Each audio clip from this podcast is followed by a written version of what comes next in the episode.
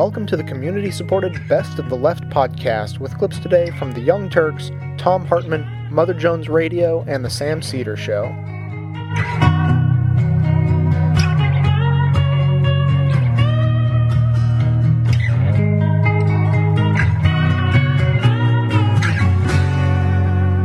First, we'd like to start this holy day with a reminder and a greeting to all our Muslim fans and listeners. Happy Eid al Fatir to you. I think it's Mary uh, Ifat Eltir. What else? Eid al Fatir. Eid al Fatir. It's Mary E- Eid al Fatir. Yes, well, so eh, we'd like to celebrate by playing a traditional Muslim song.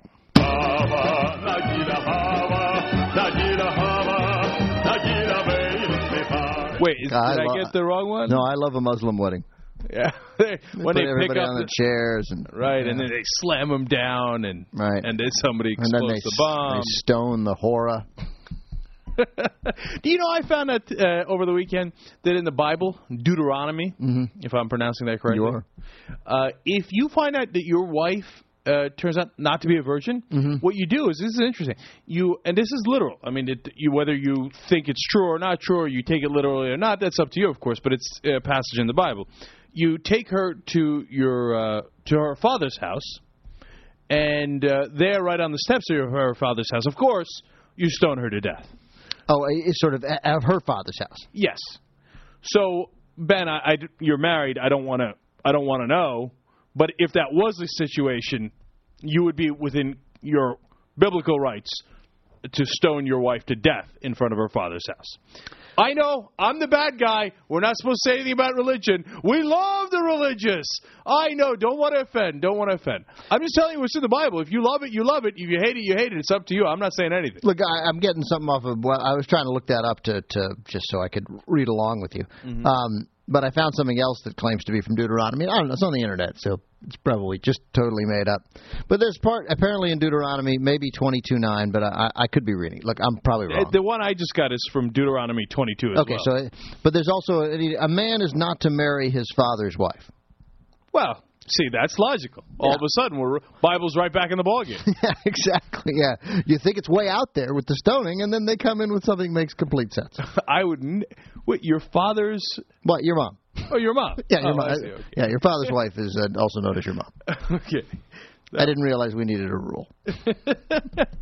Well, Right. look, they want to be clear. They want to clarify. Oh, but if you live in a world where you where you stone your your your wife if she turns out not that she cheated on you, but that she had she slept with another man prior uh, to being with you.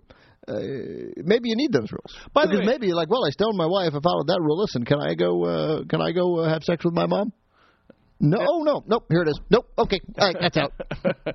okay, I know we're very bad Thank for God telling I- you what's actually in the Bible. God, I wrote, wrote that down. Yeah, I know we're terrible liberals, and it's going to so offend you, whoever you are out there, that you're going to go and rush for a Republican because the Republican won't tell you what's in the Bible. See, there's also stuff like if you see your brother's ox or sheep straying, don't ignore it. Be sure to take it back to him. Again, very reasonable. We're also telling you that's in the Bible, Yep. and it's a very reasonable rule. Uh, if you see your brother's uh, donkey or ox falling on the road, don't ignore it. Help him uh, help uh, him get it to its feet. And people wonder why uh, people love the Bible. That's why they love the Bible. Yeah, I mean, then- you see a stray ox, you got to help a brother out. Quite literally, I think that's where they got it from, helping a brother out. A woman must not wear men's clothing, uh, nor a man wear women's clothing, for the Lord your God detests anyone who does this. Oh, really? so you're not big on the trannies. the Lord not big on the TSs. Yeah. Is it TS tr- transvestite? Uh, Depends. It's all TV, all in all in play. I'm sure. Uh-huh. so I guess the Lord despised J. Edgar Hoover, the head Oh. of the FBI. Well, by the way, I think that's probably true. Yeah, that, Yeah. Again, once again, the Bible right. Yeah. All right. Anyway, so uh, all kidding aside, uh, happy Eid al Fitr to everybody. Uh, I'm uh, Muslim by birth, so uh, this is what I'm supposed to call my parents, and of course, I'm a terrible Muslim, as you might have gathered already. Uh, so they called me to give me a little heads up. Hey, by the way, you know tomorrow's the big holiday. It's like the Christmas for for Christians, of course, for Muslims, obviously, and of course in Iraq they celebrated by killing 44 people.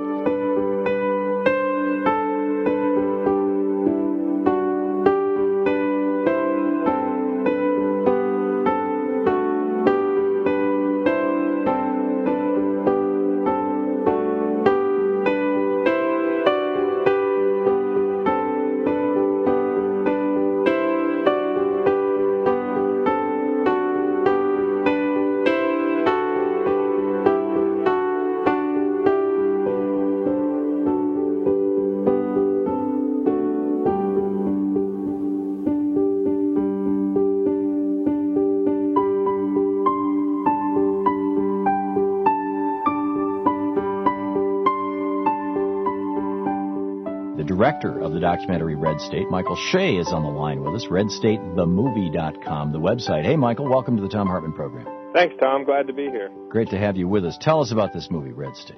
Well, it was inspired by the 2004 presidential election. I was, uh, like I'm sure many of your listeners, quite depressed after the election, and for a while I was angry at the, at those red state people. Um, but then I started to realize that that was arrogant and ignorant of me, and that that I should really just go out and and and meet some and talk to people about why they voted for George Bush. So I grabbed a couple camera crews and left my home in Venice Beach, California, and uh, set out and traveled through 22 red states, uh, traveling 10,000 miles, and did a couple hundred interviews. And what did you learn? Well, um, I had I had gone with the intention of trying to find some common ground and to try to understand um, the, the, another point of view. And did you did you present yourself, Michael Shea, when when you encountered people that you were going to video? Did you say, "Hi, I'm a liberal. Uh, what do we have in common or not in common?" Or did you just, you know, I mean, did did did they know what your politics were when you were interviewing them? Absolutely, I I, I did introduce myself as a liberal. Um, but you know the the tone of the interviews was more conversational. I, I I'm I'm in the film talking with people, so I would mm. sit down with people in their homes or at their place of business or on street corners, and and just talk with them. And yes, I was very upfront with with my politics. Um, although I don't do a lot of arguing, I mostly tried to listen and and and let their point of view get some, um, I guess, exposure. Sure. Um, so so their point of view, by and large, is what? Well, one of the interesting aspects of the of the experience was that I I was I wanted to talk a lot about the war, um, and and they didn't want to talk about that. For the most part, these folks wanted to talk about two things: uh, gay marriage and abortion. Um, and their you know their perspectives on those, I guess, would be what you might think. Um, but and but, that's the sum total in their mind of the serious issues facing America. Well, yes, you know, morality are are, are the are are definitely the issues. I mean, I spoke with one family in Arkansas who, in the first part of the interview, when you see the film, you'd think that they were Democrats. They're ranting about Walmart and corporations and their influence on our lives, and and yet then the the conversation shifts to abortion and um and gay marriage, and they are rabid partisan uh, right wing Republicans.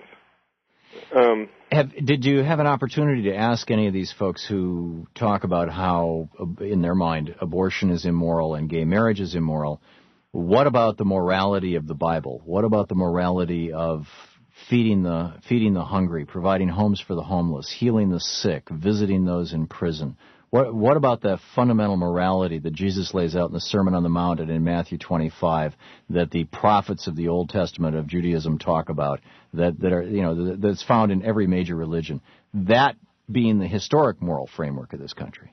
I, I, I did indeed ask people about about that Jesus, you know, that, that being my conception of Jesus as, as well as many other people's, and and you know they would they would go to the Old Testament um, I asked one one a gentleman in, in uh, North Carolina why you know we'd see these what would Jesus do bumper stickers. Well, why um, you know would Jesus have invaded Iraq?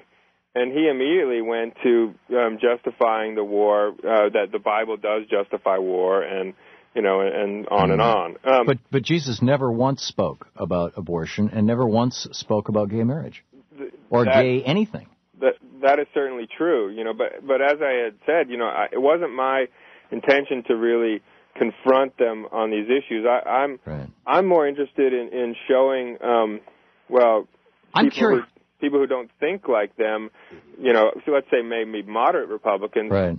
the views of the people that they're in bed with. You know, I I had a really bizarre experience. Uh, we're talking with Michael Shea. He's the director of a new documentary, Red State, RedStateTheMovie.com, the website for information about it. It'll be showing this Friday in Eugene at the uh, at the where did it go here? The Eugene High School auditorium. I'll be there. In fact, uh, uh are you going to be there as well, Michael?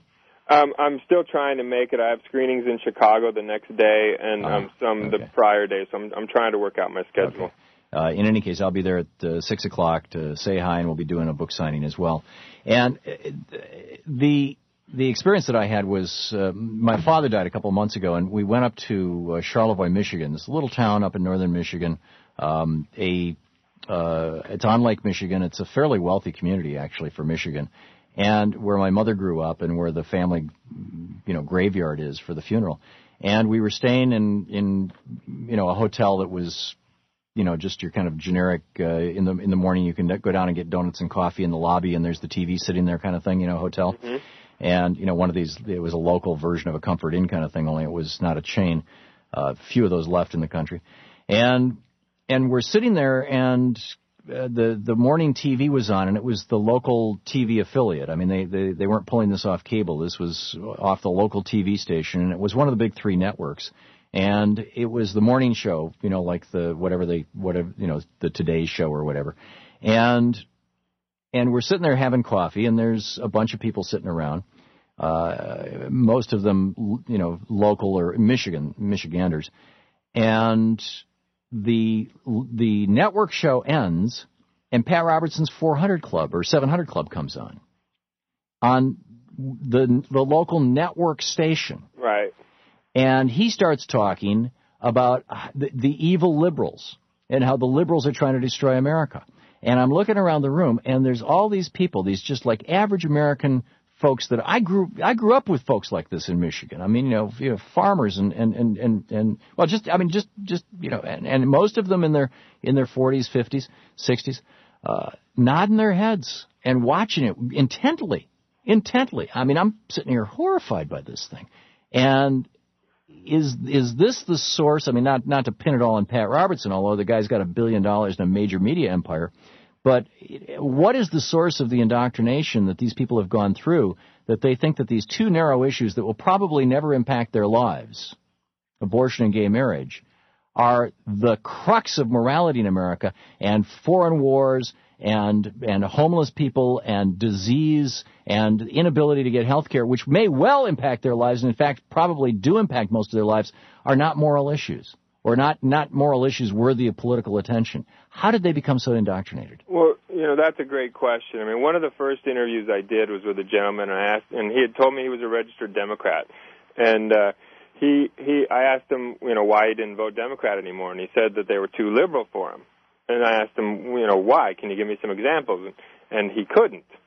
And the fact is that he listens to Rush Limbaugh every day, you know. And and as you just said, you know, the 700 Club. I mean, the the the other side has been orchest- an orchestrated effort to demonize the term liberal, and um, they've been great, very successful in it. One of the things I think the movie does very well is um, is show the organization of this. You know, the James Dobson and the Family Research Council and and and these folks are very well organized. Very yeah. James Dobson's on twelve hundred radio stations. Absolutely. And, I mean, he makes Rush Limbaugh look like a piker. We we attended Justice Sunday, and you know, and it's in the film where, where all these people are making speeches in the church, telling people to call their senators. Um, and you know, and there were people. It was being beamed around the country. And yet, there's a church in Pasadena that's being prosecuted by the IRS because its minister uh, preached about peace. It, it, exactly. Which, um, I, as I recall, was Jesus' main message. But this is, you know, this is a, a, an important point. Is when when I was traveling, I'd meet people who were young, smart, motivated, and you know, good lawyers who who were giving up riches on you know on big law firms to work for these organizations and you know they these folks are very motivated, very organized, very dedicated, and you know I, the other side we need to you know come up with a response. Yeah. Um, uh, Sinclair Lewis, in his book "It Can't Happen Here," back in 1930, whatever it was, 32, I think, pointed out that when fascism comes to America, it's going to be wearing a coonskin cap, have an apple pie in one hand, and an American flag in the other, and talking about family values. That was the phrase that was used in the in the book.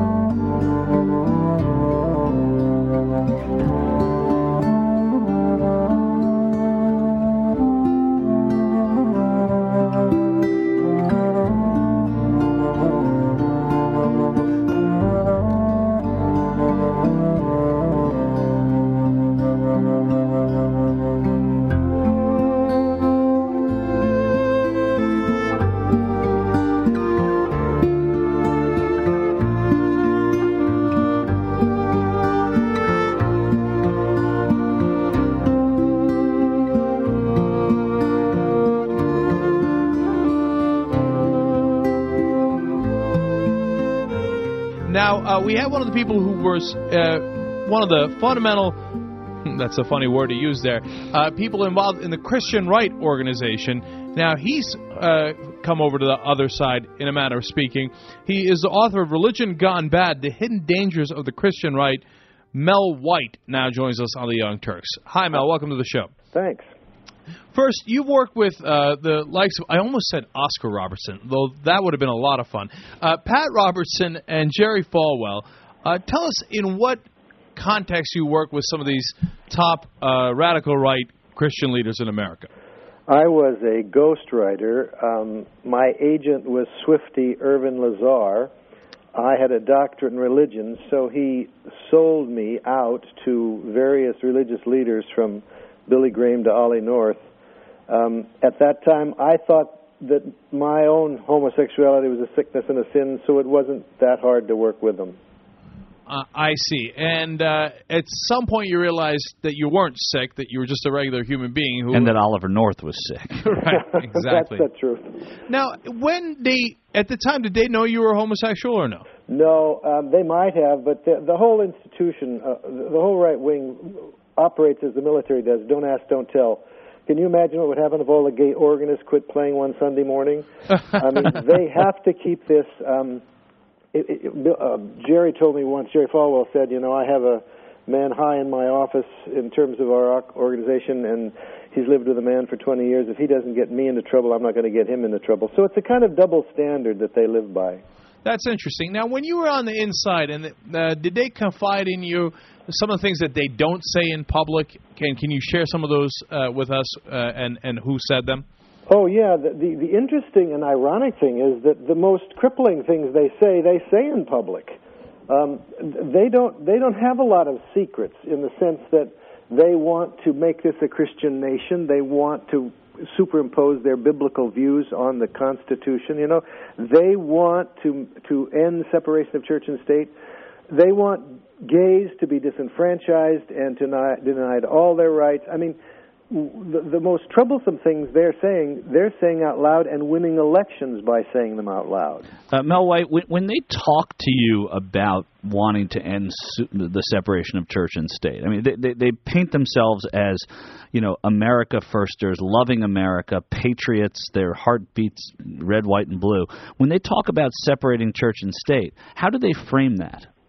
Well, uh, they see that the whole concept is a myth because those words aren't in the Constitution.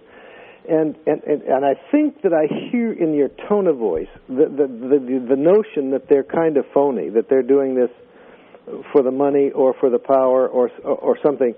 In fact, you know, I've written their autobiographies. I've, I've lived with these guys. I know them. They are sincere. And until we really see them as, as true believers, we're in real trouble. So when they talk about separation of church and state, they mean that the fundamentalist Christians that they are should have power over church and state, and that stop sign, the separation of church and state, is keeping them from it.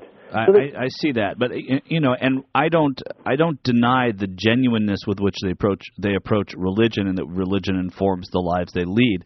Uh, but there is something inherently phony about hypocrisy, and I find them to be completely hypocritical on so many levels. This being one of them. That's that's all. Well, hypocritical is is interesting. They they have mastered hypocrisy. I, I mean, they're so good at it yeah. But at the same time, you know, they really mean it. That's the irony. You know, Colonel North shredded documents and lied and cheated and stole because he felt like he had a calling to save the nation. And so these um, means are constantly justified by the ends. And that's what's scary. We're talking to Mel White. He's author of Religion Gone Bad: The Hidden Dangers of the Christian Right. He was uh, in the inside, if you will, with uh, such figures as Jerry Falwell, Pat Robertson, Billy Graham, uh, these religious leaders, and he wrote for them, so he knows exactly what they're thinking. So uh, that's why one of the reasons we have you on, Mel. And I, I wanted to ask you about that. Now, you said they're genuine in their beliefs, but that's something I could never square logically, and I, maybe they're just are missing the logic gene. But uh, when you read the Bible, uh, it is not. Uh, it cannot be read literally.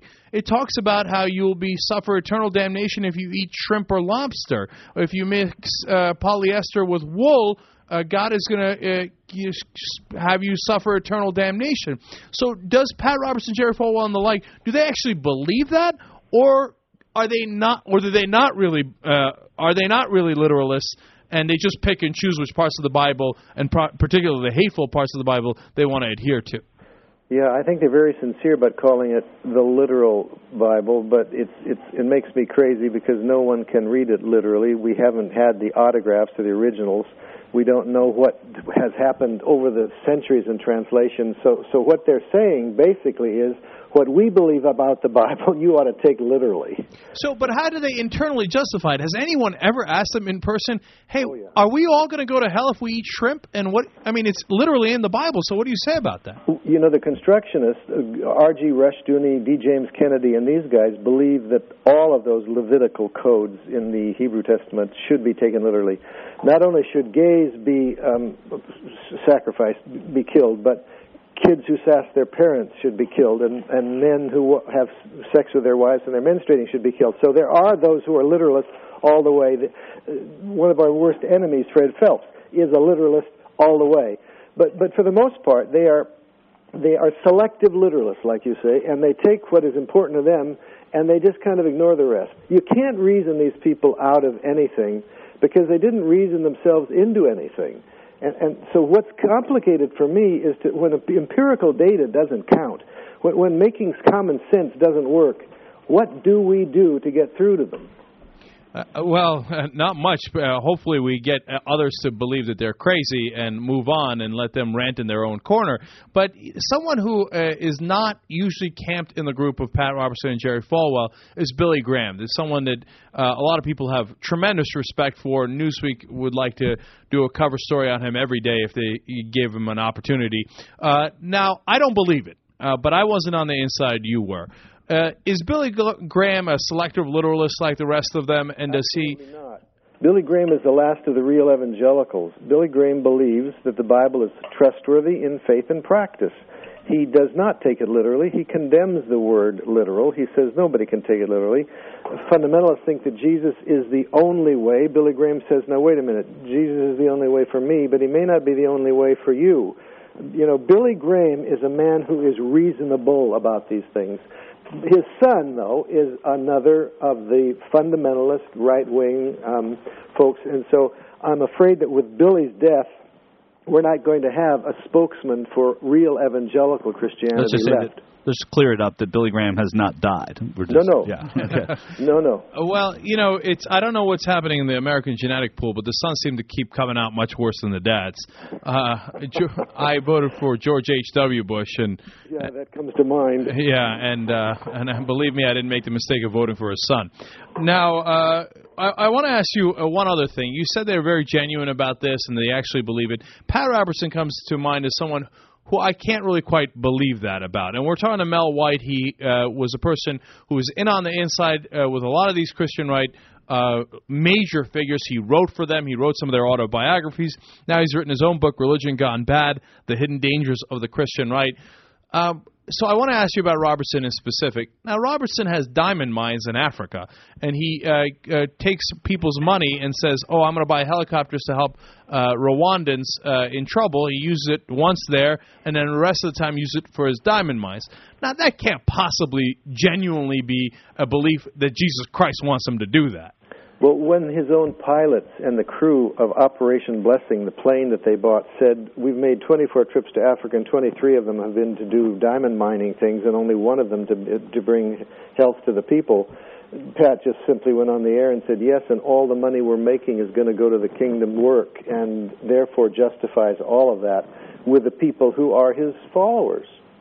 Now, I understand that that's how he tricks the people that follow him, but does he inside, internally, in your estimation, now you met the man, you work with the man, does he is he crazy enough to believe that that's actually true and that he actually cures people of deadly diseases over the television set? Or does he think, God, the people who watch me and listen to me are the stupidest people alive and I love taking their money? Oh, never that. I, I, quite frankly, I have to tell you that. Never that. He you know, he has a doctor of jurisprudence from Yale. He, his father was a senior senator from Virginia for 20 years. he has smarts, and he has a lot of smarts, and he really believes that God is working through him to heal people. Um, it is, you know, it's an old Christian tradition way back from the first century, and he feels like that that tradition, that gift, has been passed on to him. It doesn't make sense. There's no way to corroborate the evidence, and therefore it is easy for him to say somebody's goiter just shrunk in Tennessee. But you know, he gives people faith with that, and in that way, he has built a television audience and and a and a you know a 150 60 million dollar a year business. Mel, you know, I, I I love you, and I and I and I'm glad you are believe me. I don't. I flat out don't. I don't believe that Pat Robertson can be that crazy or that stupid. I believe he knows exactly what he's doing, and he loves making money from those diamond mines and from the suckers he takes money from. And I don't. I think he knows exactly what he's doing, and he loves it. He's. I think he's one of the most evil men on on the planet right now. Now that's two different things you know, whether he's evil or not, we wouldn't disagree on. He is doing incredible evil. But but what does it gain us to talk about his motives? The fact is, what he's doing is bad enough. We should be talking about it. The lies that he tells, the political shenanigans he's playing, the power grubbing that he is doing in the name of Jesus. Those things are all really dangerous. And to not take him as a sincere believer, to see him as a phony, weakens our case and strengthens his because we can't we can easily write off a phony, but this phony was ran for president and is going to be running others for president in, in, in the next election. And ran, ran, ran for president and did quite well in the primaries, actually. Yeah, actually. And I, I want to ask you about that as a final question because we're running short on time, Mel. And uh, Mel White has written the book "Religion Gone Bad: The Hidden Dangers of the Christian Right." Um, did do you think that again you were on the inside there? Do you think that there was a point where there was an active decision made by the religious leaders? We're going to support the Republican Party, and all the parts of the Bible that don't agree with the Republican Party, helping the poor, you know, immigrants, whatever it might be, we're going to completely ignore them. We're going to get into bed with these Republicans, and the parts that we think we can emphasize in the Bible, we're going to uh, go with that just so that we can, you know, somehow gain power with the, together with the Republicans. In, in 1973, um, I tell us the history of this particular epoch of fundamentalism in America, and there was conscious effort right from the beginning in the early 70s with Karl Rove and a, a lot of other names we could mention to to do exactly what they're doing in terms of taking power over the denominations and over the country. They strategically did it. They believed it. They took over the Republican Party. We lived in Texas when they took over the Republican Party in that state, precinct by precinct by precinct. These people are doing it fair and square. They're outdoing us progressives by organizing in such ways that we have never even considered. So, yes, 35 years they've been planning on doing this, and now they have succeeded. I'm afraid of what comes next if we don't start getting better at doing what they do best. And that's uh, that's saying it best right there. The book is called Religion Gone Bad: The Hidden Dangers of the Christian Right. Its author Mel White was kind enough to join us on the Young Turks. Mel, good luck with the book, and thanks for joining us. Anytime.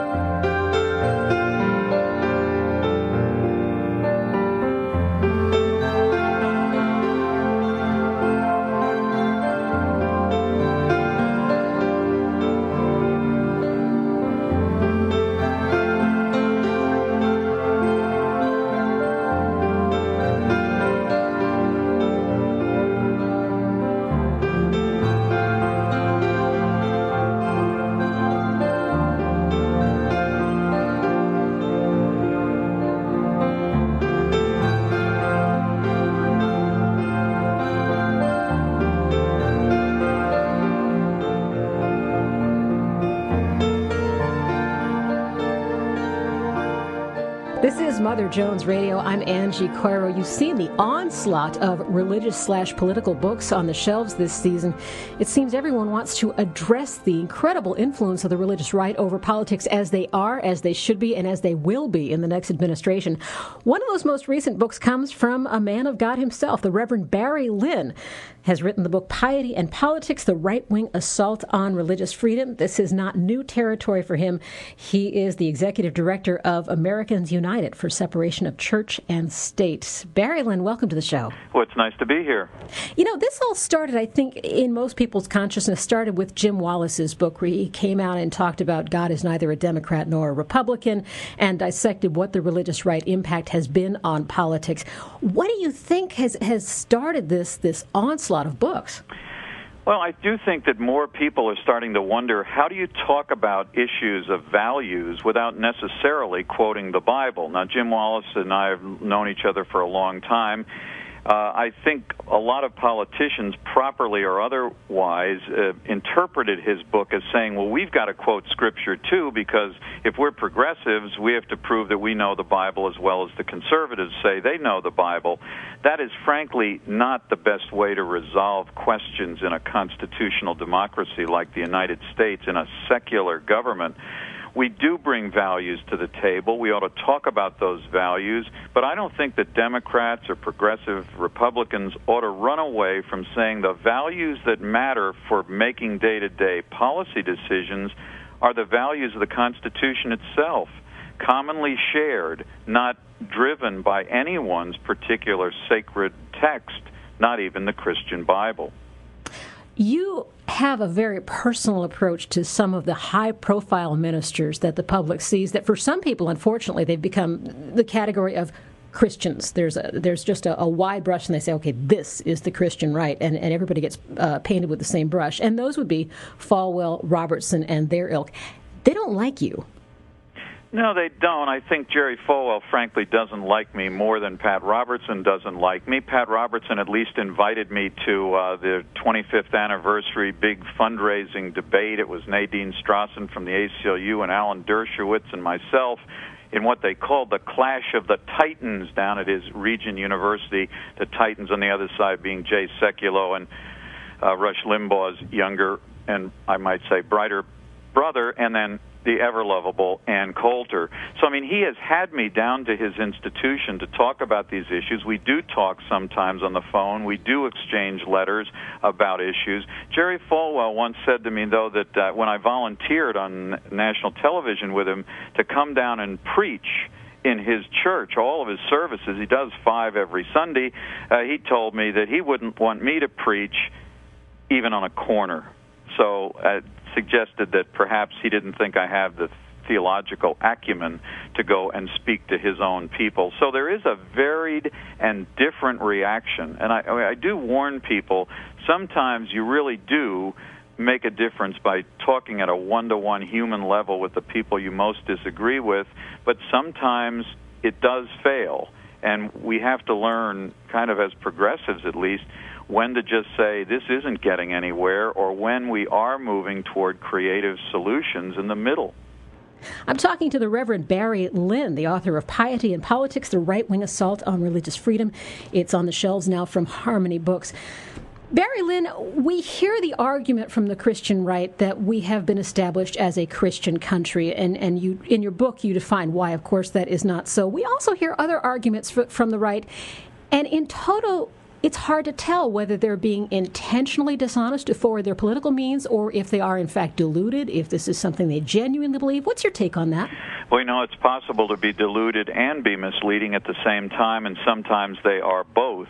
Frankly, a lot of the research literally has led to phony quotations from people like James Madison and Thomas Jefferson that get repeated endlessly through the channels of the religious right on their radio and television programs and the print press and people start to believe it's true. But this was in no way founded as a Christian nation. We know that because the early Treaty of Tripoli with the Islamic nations uh, at the beginning of our history said those words. This was in no way founded as a Christian nation.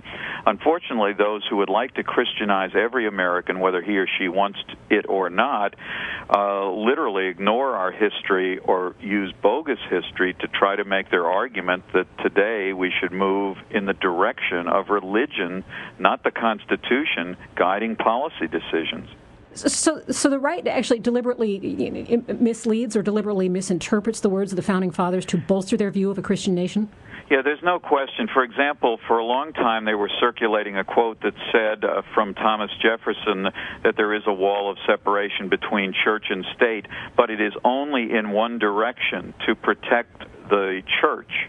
Well, I mean, it's an interesting idea. It fits completely into their ideological uh, thinking, but it's completely fabricated. They do this with Madison quotes. They do this with quotes from other of the framers of our Constitution in order to build from a bald faced lie a more theocratic agenda for the 21st century. What has the effect been on the marriage between the political and religious rights with the Foley Hastert mess? Uh, frankly, the religious right is terribly embarrassed over the Page scandal because they just don't know how to deal with it. Of course, uh, one of the worst things that was said was when the head of the Family Research Council, Tony Perkins, former Louisiana legislator who's now a lobbyist here, uh, actually said that this whole scandal just proved that all gay people are predatory. And of course, that's not the case, and that's a, one of the many damnable lies that is told by the religious right. That was the only thing he could do. He didn't know how to uh, confront the fact that these were the so called values parties leaders uh, caught uh, in the most unsavory of activities that is, either covering up for or directly stalking young people for sexual advances. It had nothing to do with being gay. It had everything to do with having power and abusing it. But the right just cannot get their act together to criticize the Republican leadership because they're afraid of losing it, which means they'll lose their dinner invitations. They'll lose the power that they have by having control of both houses of Congress, the White House, and at least four and a half of the nine members of the Supreme Court. For those of us who approach the coming election and want to take some power back from the religious and political right, what are our coping mechanisms there? How do we do that? Well, the most important thing right now is to make sure that the churches in your area do not become deeply politicized, become cogs in a Republican Party political machine, which is unfortunately what groups like the Christian Coalition, the Pat Robertson organization or Focus on the Family's various state associated groups are doing. Sometimes you'll find just a week or so before the election that some churches are passing out these so called voter guides Sometimes they're legitimate. Usually they're not. Usually they make every Democrat look like a demonic figure who belongs in the House of Horrors Wax Museum in New Jersey, and then every Republican look like a candidate for sainthood. They they distort the records of candidates if necessary in order to give that clear difference and encourage churchgoers to vote for one party over another. That's illegal. If you see that happening in your community, uh, groups like Americans United for Separation of Church and State would be happy to help you figure out how to file or to help you file a complaint with the Internal Revenue Service, which could lead, and sometimes does lead, to a revocation of the tax exemption uh, for churches that go over the line. That's one thing to do. The other thing to do is to insist that all politicians talk about these issues. Get straight where they see the role of religion in making policy decisions about reproductive choice, in making policy decisions about gay and lesbian rights, in making policy decisions about what kind of country we will become. Reverend Barry Lynn is Executive Director of Americans United for Separation of Church and State. He has his own syndicated radio show, Culture Shocks. You can listen to that at cultureshocks.com. Barry Lynn, thank you so much. Thank you.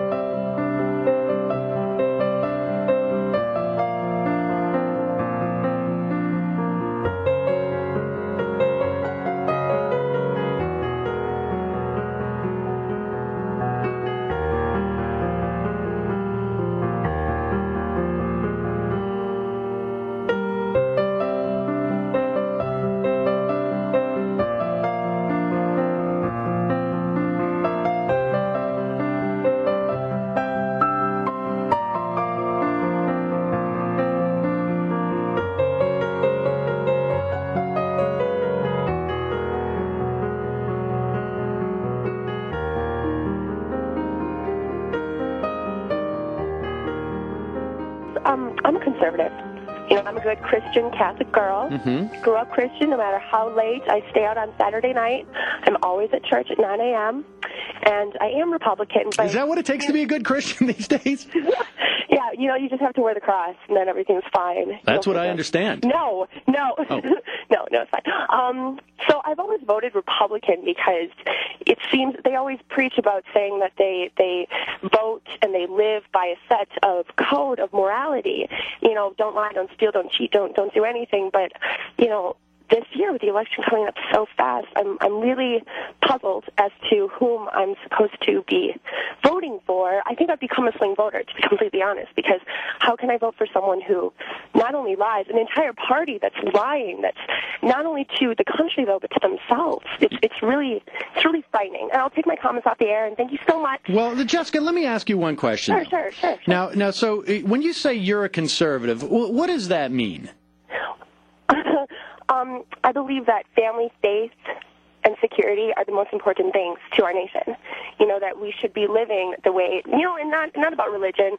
You know, because a lot of people get hung up on religion. So I'm not saying specifically Jesus Christ. I'm not saying that. You know, I'm just saying that in the world that we live, we should be living by a morality of don't steal, don't cheat, don't lie, honor your parents, honor your family, honor your country, die for your country, support your country. The country is the most important thing that we have to live for, our flag.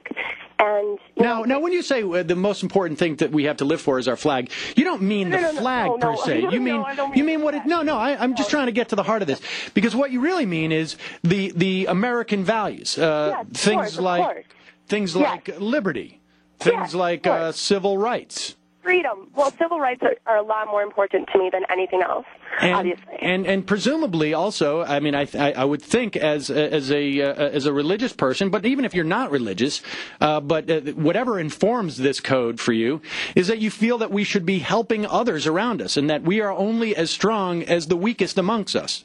Oh, that's beautiful. That's exactly what I'm saying. That's beautiful. Yes. Now, see, now Jessica, now I'm confused. Okay, I because know. I'm confused too. well, no, but I'm confused as to how it was that you began to vote Republican. Because, listen, you know what the the conservative ideology has always been about. Now, I hear what you're saying in terms of we, we should honor our families, and and to me, these are personal uh, uh, morals, and and we would want our our leaders to reflect those morals. And it is clear now, I think, that uh, at the very least we can say without even a shred of hesitation that certainly being a Republican, putting an R at the end of your name, certainly guarantees that no more than putting a D at the end of your name. Now, the, real issue here is, is that what policies do these different parties represent that are more closely aligned with this notion of helping out the least amongst us? You know, okay, so besides the whole security thing, which the Republicans keep on saying that, you know, the Democrats, they're not big on security. But I think it's in church, to be completely honest with you. You know, you hear your pastor every single Sunday, you know, even in Sunday school, you hear your pastor and they're always saying that it's really sad. But they, they, they talk politics every single Sunday, you know, and then you have your little church social afterwards with your coffee and your donuts, and everyone talks about how the Democrats are evil. And I think they're, they just, you know, I'm only 22. I'm, I'm young, very young, and I believe that they're just raising us maybe to to be hateful against the other party because church is the place that we're supposed to hear things from, you know, that are true from God, that are mm-hmm. right. And I think maybe it's brainwashing, maybe it is, but Well, I. Jessica, I got to say, I think you're onto something here because I think the thing that you know uh, that uh, you know people who and and I am uh, I, I'm not. I, I'm fairly religious myself. I mean, I, I'm uh, I'm Jewish, but I don't. Uh, but you know, and I observe uh, the high holidays, and I don't come to work, and I, uh, I practice my religion. But the issue here is how much faith do you put into the the word of man, i.e., your pastor, your rabbi, whoever it is, and how much faith do you put into yourself, what has been given to you by God? And I think w- one thing that you're going to want to read, Jessica, because you clearly are on the path to a uh, to a certain enlightenment. It is not about uh, calling yourself a conservative or a liberal or any of these things. It is simply looking at these two parties, seeing, and not even the question of the parties, because it really isn't necessarily a function of them. It is your representatives. What do they do? Not what do they say, But what do they do? And if you look at the policies, and certainly I, I would be the first person to say that that uh, there is a large part of the Democratic Party, uh, at least a third, that does not necessarily represent the notion that we are only as strong as the weakest amongst us. But I think you'll find if you read this book, David Kuo, which is coming out uh, any day now, called "Tempting Faith," he was the uh, the number one guy at the Office of Faith-Based Initiatives, and he will uh, outline for you. I think it's going to be disturbing. We'll talk about it later on this program today. Uh, that uh, that frankly, the Bush administration, the Republican Party, has wooed church leaders. And many of them, uh, you know, there are there are many many church leaders who are certainly, uh, um, uh, you know, uh, take their cues from uh, what their the tenets of their religion are. But there are many others who are looking uh, to maintain power just like anybody else. And uh, certainly, even Jesus taught that the that the at the day that he turned the uh, money changers out, that it's certainly capable, uh, uh possible for uh, church leaders, for religious leaders, uh, to be corrupt and to maintain their own power. Now, if we're to believe this David Kuo, who left the Office of Faith-Based Initiatives because he felt that the Republican Party and the Bush administration was not just paying lip service, but behind their backs we're saying things about the followers of uh, in religious people that uh, were not too nice. I will read this, but I think listen, you, I think Jessica, what you have to do is you have to look at the policies of the people that you're looking to vote for, and you have to ask yourself, you know, a guy like Russ Feingold, for instance, he is out there. He is one of the most principled uh, guys when he talks about American values. He is as true blue as they get. And you have to look and see not just a question of what they say about their personal morals, but what do they do in their position of government that helps uh, further the goals of helping the least amongst us, helping those who, do, who, who are in need. And certainly, I think if you look historically and you look at the policies that um, the Democrats at least espouse right now, and are you know, and it remains to be seen if they'll put them in place. And certainly, I will be here arguing that they should put these policies in place. But that is what uh, the foundations of the Democratic Party are. It's to it's it's basically saying we are organized as a society for a reason, and that reason is to help all of us. And it's not about, uh, as Rush Limbaugh says, you know, it's every man for himself. And it's, uh, you know, uh, pull yourself by your bootstraps. I mean, certainly everyone should be working towards a cause.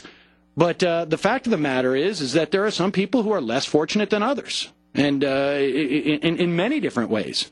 And we are only as strong as the weakest amongst us. And I think if you look closely at the policies that each uh, party uh, espouses, uh, you will see a difference there, and you will uh, come to understand uh, how you should be oriented. But uh, Jessica, I appreciate the call very much, and good for you.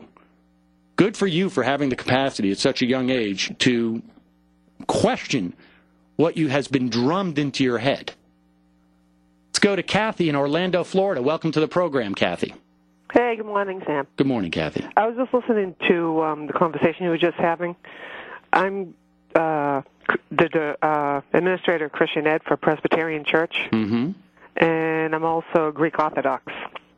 And I got to tell you, I'm a bleeding heart liberal because I am a Christian. Do tell. And this is all driving me nuts every time I read about, you know, what they say, claiming morality and the high road and everything else. That's not what Christ was all about. Well, I mean, I think you got to be encouraged by uh, that last caller, Jessica, because here she is. She's beginning to realize that um, that the uh, that what she's being told and the lines that she's being fed about demonizing Democrats and uh, about the the false morality that these Republicans espouse. I, I, think that has to be encouraging to you because I think you know I mean, it, it is when I hear from someone like Jessica who says that despite all I've heard, I'm starting to allow outside information and myself, rely on myself to make this determination, uh, that's encouraging. That that is encouraging, but it's it's the um, you know the the level of the brainwashing that has gone on. I mean, I never hear them quote scripture from the New Testament or anything that Christ said, anything that Christ stood for, and it's really really just aggravating because they're turning people away from the the true Christian doctrine. Well, you know, there's a lot of people, uh, Kathy, and I appreciate the call. There's a lot of people who say that this attempt by the um, fundamentalist right to inject their specific narrow um, uh, set of, uh, of, of, what I would argue a bastardized Christianity on uh, on the uh, on the country is actually doing as much harm to uh, their religion as it is to the country.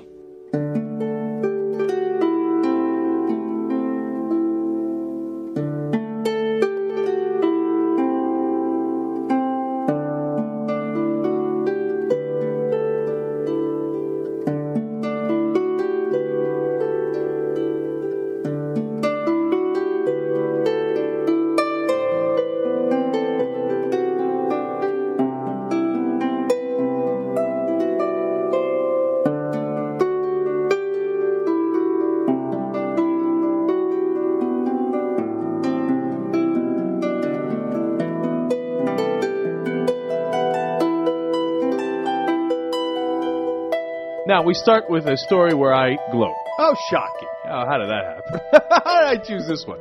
All right, now it's just a small story. We're going to get beyond it soon. But re- yesterday we talked about uh, religion, and you know I went over the top as I usually do, and then I was brought back down, and and then I have a new slogan, by the way, Ben. Mm-hmm. I think you'll enjoy this. I love slogans. Faith over dogma. There, I said it. All right, that's good. That's See, because there I'm saying faith is okay. I'm totally fine with it. Faith over dogma. dogma, I don't love the word. I might change that word later. So right, but I, I, I get where you're headed. I don't like the word dogma in a negative connotation because I enjoy uh, both dogs and my mother. Mm-hmm. Yeah, I've always thought dogma was a curious word. That there's going to be a change in the slogan later. But, Faith over fanaticism. That's too easy. I mean, mm. nobody wants to be a fanatic, but maybe faith over fundamentalist. I don't, we'll work on it. No. We'll work on it. Coming up later in in in this show's uh, rich history and future, actually. Okay, so today, so yesterday I said, just give me two generations and I'll knock down all of religion. And everybody went nuts. Now, I don't mean I, I mean everybody, right? The, the culture is getting beyond it. And I used Europe as an example. I don't remember if that was, honestly, if that was on air or off air. Uh, and then somebody, you know, wrote in, one of the listeners, oh, actually a lot of listeners wrote in about that. One of them was, and you, by the way, you can also write in anytime you want at theyoungturks.com. That's our website. One of them wrote in and said, oh, you know, Voltaire predicted that religion won't last long. Nietzsche said God is dead, and then God said Nietzsche is dead. I love that, by the way. I mock it, but actually, I think that's very cute. Uh, nonetheless, and he said, "Oh, Cenk predicts this, and it won't happen." Today's New York Times. Pick it up this morning. Go ahead, check it out for yourself. Evangelicals fear the loss of their teenagers. Go ahead, you tell me what I told you. It, it says in the World War II, um, 65% of the country is uh, born again evangelicals. That's what they say. Um, really? Yeah. Uh, uh, look, I'm surprised by it as well. I'm surprised by the whole article, to be honest with you. They say in this current generation, it's 35%. 35% of all Americans or Of teenagers? all Americans. Okay, all right. Okay. Um, and then the next generation, it's only going to be 4%. Hmm. Isn't that interesting? Yeah, I mean, it seems it's a wonderful article. I love that. Uh, I hope it is. You know, it seems so inconsistent with you know, look, uh, just the perception is that it's growing, but of course it's not necessarily growing. They're just uh, they've just uh, uh, seized political power in a way that they hadn't before. So, no, you're exactly right, Ben. And so what I, what I think is happening is they're they're peaking, if you will. You know, like, like oil, like like oil, like Al Pacino in Devil's Advocate. I'm peaking. The 20th century's been all mine. Okay, so not a lot of people get that reference. Nonetheless, movie sucked. that movie was excellent at the end. That one great thing. anyway, uh, classic overacting by Al Pacino. I loved definitely. it. I loved cucarachas. Anyway, so you know what? Like it happened in Europe, it is happening here. People are there's two things that are happening. One, as you mentioned Ben yesterday on the show, is education. Of course, when people get educated, they realize that it's not really possible that women were created by the rib of a man living in well, the Garden of Eden. A little strong to say not. It's unlikely. unlikely. Mm-hmm. Right, right, right, right, right. The other part of it actually is not anything highbrow at all. It's the culture. It's wearing them down. It's wearing them down, and that's why they're fighting so aggressively and vigorously now. Right, but they can't because they're holding on for dear life. But they can't compete. No, no, no. Britney Spears is kicking their ass. Britney Spears, right? Britney Spears, the internet for Paris Hilton. All it's over. Inf- you know what's kicking their ass? Uh-huh. Information. Yeah, the, no, because faced with a deluge of information, kids go, "Nah, I could go to the, the the nice fairy tales that are being told here, or perhaps I could go with a lot of fun over here." Right, or I could watch HBO. Yeah. I mean, that's basically. Or I could like, turn on the internet and get everything I want. One more little absurd dichotomy of our FCC rules these days is on the radio, for example, we can't read you all the Mark Foley emails, even though it's okay, I guess, for a congressman, Republican congressman to write those emails to underage kids. Although, of course, it's not okay. But anyway, so but we can't read that to you on the radio. But we can easily say, read the whole thing for yourself at theyoungturks.com. Yeah. So then you go on, it's even easier than listening to the radio, but you type it in, and there it is. So how does that make sense? It doesn't make sense. And of course, and uh, ultimately, that will all change. It may be some time from now, but it will change. All right. Last thing for you 4%. That's all I'm saying. 4%. Well, I guess you were right. See? Just that simple.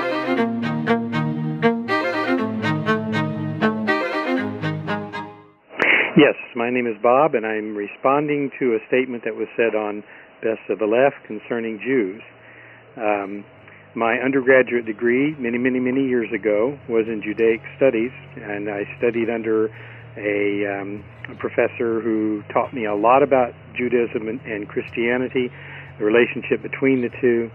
And I'll tell you, there's a uh, it's been a 2,000 year history of what has been called anti-Judaism that is Christian prejudice against Jews, and that Christian prejudice turned into secular prejudice when the church no longer ruled, when we moved into a secular state. And so anti Judaism became anti Semitism, and you have then the Protocols of the Elders of Zion, which is written at the latter, latter part of the 19th century, which you alluded to when you talked about the Jews controlling banks, uh, media, etc. And that kind of thinking continues to this day, and I see it in the pulpit. I see it. I'm a pastor, by the way. I see it from the pulpit. I see it uh, in the news media. I've seen it as propaganda in the Middle East. Um, it's a kind of prejudice that has uh, was first perpetuated by the church against Jews because it was a theological debate between the two, and then moved into a cultural kind of uh, uh, prejudice which caused untold suffering to the Jewish people. Um, so I'd like to talk more about this with you, uh, and you might want to present this on your podcast um, as a point of dialogue. Thank you very much. Bye. Excellent. Thank you very much for the comment on that, Bob. I love that this conversation is still going on, especially over at the at the message board. It's still going strong for sure, and it, it actually shifted a little bit to uh, discuss more about why the United States supports Israel so much specifically. And of course, there are lots of reasons, but the one that I'm most fascinated with is uh, the sect in America that it, it's these um, these end of days brand Christians who are just waiting for the rapture to come, and so uh, it's you know they're they're supporting Israel, trying to get all the Jews to go to Israel and uh, and make sure they survive there. Basically, is the largest human sacrifice in the history of the world. You know, they're uh, they got to gather them all up in one place so their kind and benevolent God can come down, uh, demand that they all convert, and uh, and those who don't will all be instantly slaughtered. You know, all in one fell swoop. It's it's a really nice story, and uh, I enjoy that a lot. So, man, boy, there's a lot of messed up people in the world. I, to me, I don't know. Is it just me? That's like the sickest thing I've ever heard of. It's kind of like Dick Cheney and his fake nature preserve where he goes hunting. You know, the big fenced-in place. It's you know stocked with uh, pheasant with their wings clipped and whatnot, so he can just shoot birds in a barrel essentially. You know that that's God's gig. He can, you know, this way for the, when the rapture comes, he can just go to Israel, do the deed, and you know be home for lunch essentially because they're all in one place. On the other hand, if the rapture comes, God comes down and demands that you convert to Christianity, you know, I I'd say do it. You know, I um, I don't believe in any of that stuff, and that I mean that'd convince me. So if you're uh, if you're really gonna hold steadfast to your uh, beliefs, even when they're proven wrong to your face, yeah, I'd go ahead and uh, submit at that point. So, if you would like to chime in on this uh, in any way you like, please do so. Either the message board where the conversation is going strong, botlcommunity.com. You'll be able to find this under the uh, the show questions or the what is it show discussion questions something like that that's where this conversation is going on or you can do like bob did call the brand new comment line 206 984 3907 and let us know what you think and uh, if you would convert to Christianity if God came down and told you to to your face. Um, well, you're probably not really breaking any news there, but you can tell us anyways. Have a good one, everybody. black and white. You took apart a picture that wasn't right a shining sheet. The only maker that you wanna meet. A dying man in a living room. The shadow bases the floor. Will take you out.